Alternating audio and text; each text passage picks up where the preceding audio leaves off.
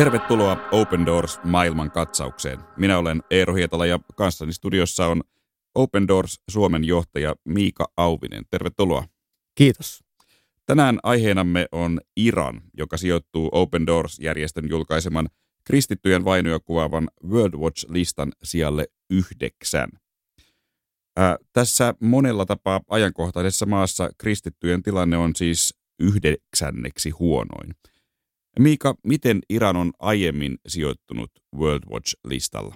Iranin sijoitus on hyvin pitkään ollut siellä kymmenen vaikeimman maan tuntumassa ja tämä johtuu siitä, että vuodesta 1979 käytännössä Iranissa on vallinnut tilanne, jossa kaikki muut paitsi shia-islamilaiset uskonnolliset suuntaukset on enemmän tai vähemmän vainon kohteena.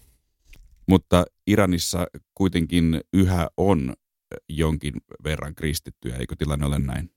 Kyllä, eli itse asiassa jos kristittyjen kokonaismäärää ajatellaan, niin eräs iranilainen kristitty totesi jopa niin, että hän saa kiittää ajatolla Khomeinia siitä, eli tätä shialaista pappia, joka, joka ikään kuin on vallankumouksen isä, islamilaisen vallankumouksen isä Iranissa siitä, että kristillinen herätys on Iranissa kasvanut. Nimittäin kristillinen maanalainen kirkko, salainen kirkko on Iranissa erittäin laaja, noin vajaa miljoona 800 000 kristittyä varovaisestikin arvioiden elää edelleen Iranissa. Mutta sitten siellä myöskin on ihan virallisesti olemassa vanhat assyria- ja armeenialaiskirkot, joilla on olemassaolo-oikeus, mutta ei näkyvää evankelioimisoikeutta tai, tai oikeutta tavoittaa esimerkiksi ää, valta muslimiväestöön kuuluvia. Eli kristillinen kirkko, ymmärsikö oikein, yhä Iranissa kuitenkin kasvaa?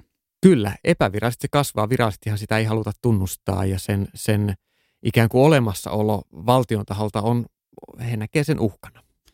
Kuten tuossa totesit, Iranissa on vanhoja kristittyjä seurakuntia. Mikä on kristinuskon historia Iranissa?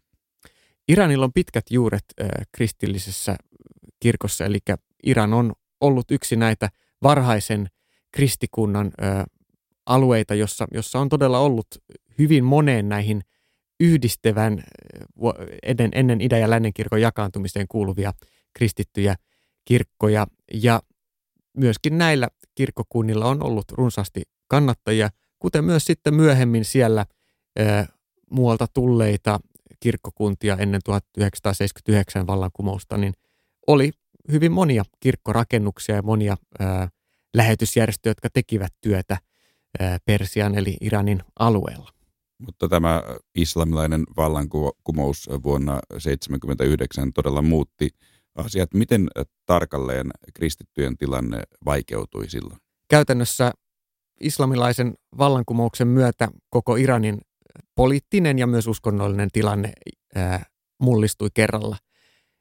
Silloinhan iso osa iranilaisen sen hetkisen eliitin ja poliittisen vallankäyttäjän joukko joutui poistumaan maasta – ja käytännössä pikkuhiljaa kristilliset kirkot suljettiin ja shialainen teokraattinen uskonnollinen johto pikkuhiljaa otti kaikki valtion toiminnot alleen ja näin ollen myöskin kristillinen toiminta ajettiin maan alle.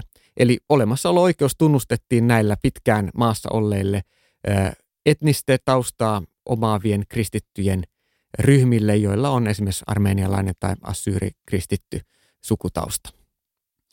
Maanalainen kirkko silti kasvaa, vaikka eikö ole näin, että kristityksi kääntyminen on Iranissa kiellettyä? Kristityksi kääntyminen on Iranissa virallisesti kiellettyä. Eli jos et ole kristitty juuri etniseltä taustaltasi, niin, niin sinä et saa kääntyä kristityksi. Samoin kristillisen materiaalin, kuten raamattujen levittäminen, on, on kiellettyä.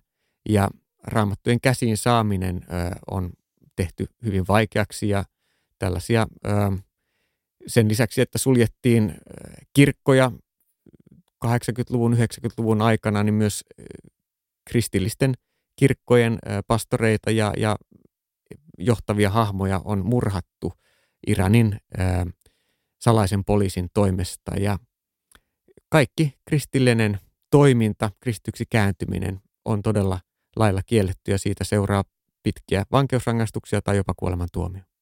Kääntymisiä silti tapahtuu. Mikä näihin kääntymisiin vaikuttaa? Miten on mahdollista, että niitä tässä tilanteessa edelleen tapahtuu? Iran on kaiken tämän keskellä kokenut, voisi sanoa viimeisen etenkin 10-15 vuoden aikana valtavaa hengellistä heräämistä. Siihen vaikuttaa moni asia. Se, miten moni iranilainen tänä päivänä kohtaa kristillisen sanoman, on satelliitti-TVn kautta. Valtiohan pyrkii Iranissa ja heillä on hyvin paljon öljyrahoja, joilla valtio pystyy tukkimaan paljon internetliikennettä ja totta kai kontrollin kautta pystytään hyvin jäljittämään, että kuka mahdollisesti lataa kristillistä materiaalia. Mutta satelliitti-TV-kanavia, vaikka virallisesti ei olisi lupaa omistaa satelliittiantennia, niin jokaisella sellainen kuitenkin on. Ja kristillisen esimerkiksi Sat7 TV-aseman farsinkielinen ohjelma tavoittaa miljoonia iranilaisia.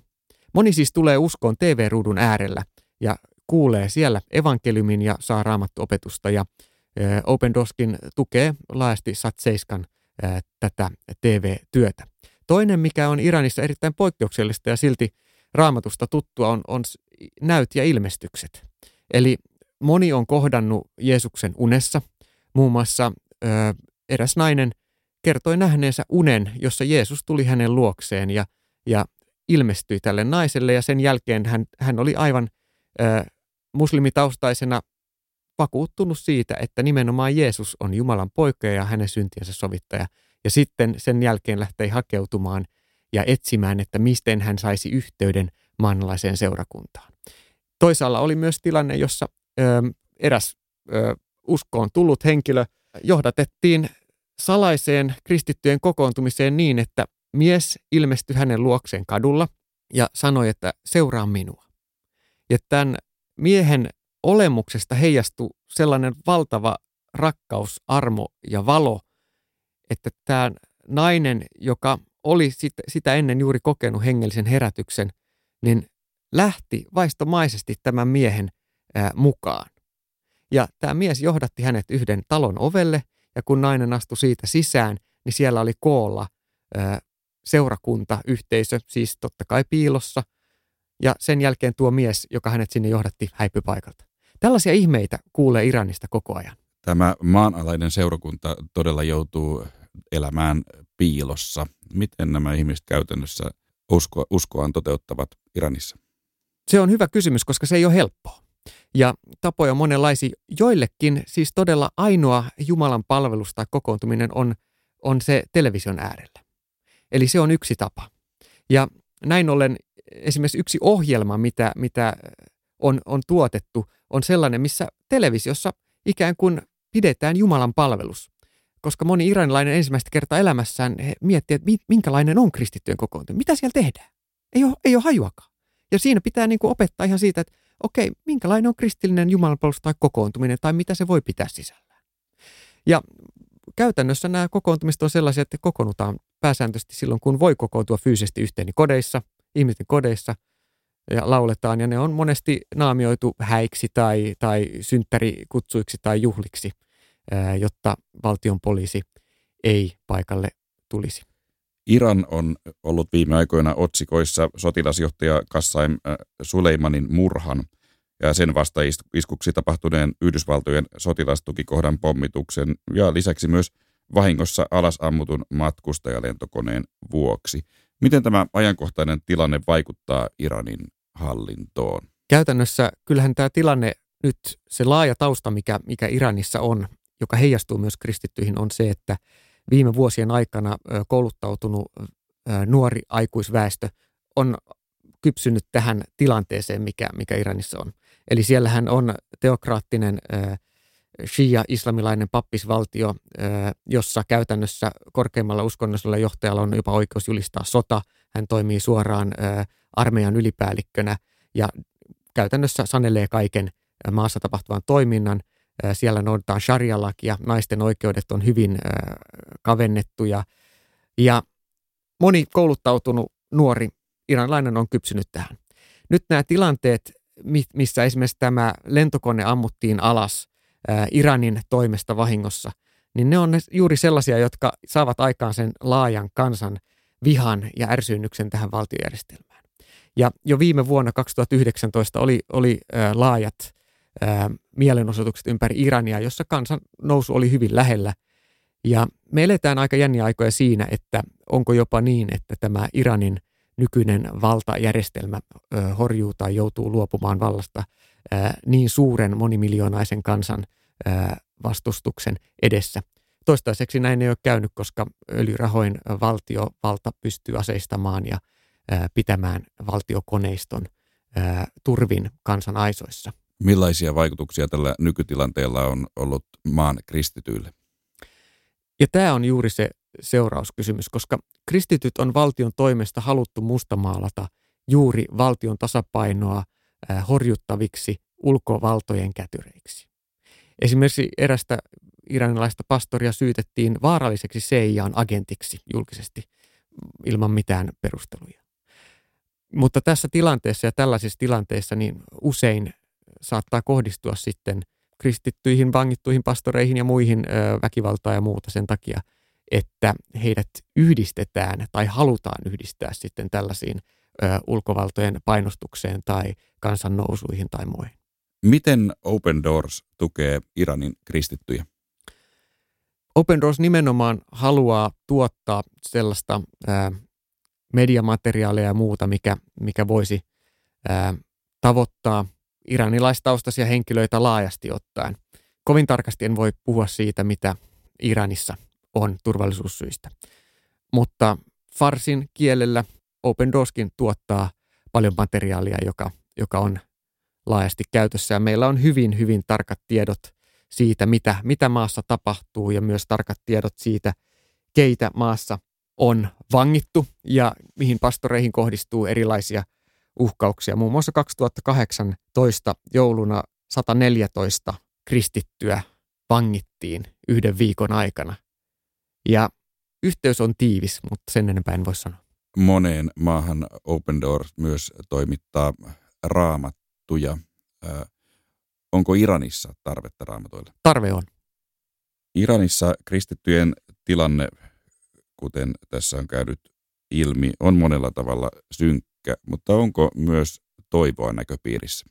Kyllä toivoa on ja toivo tulee juuri siitä, mihin tuossa aiemmin ohjelmassa viittasin, eli yhä kasvava maanalainen kristillinen kirkko. Ja se, se on jopa niin laajasti kasvava, että se ö, näkyy ja kuuluu, vaikka hyvin näkyvästi ja, ja, ja raalla tavalla monia kirkojohtajia on murhattu ö, menneiden vuosien aikana ja jopa joidenkin kir- murhattujen päälle heidän verellään kirjattu, kuka on seuraava murhakohde niin tästä huolimatta kristityt Iranissa eivät pelkää. He julistavat evankeliumia kutsuvat muita Jeesuksen yhteyteen.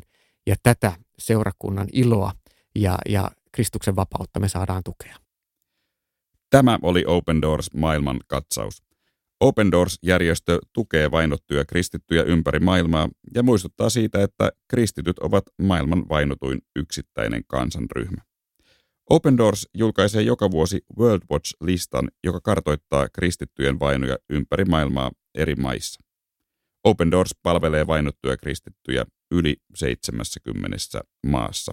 Lisätietoja saat osoitteesta opendoors.fi.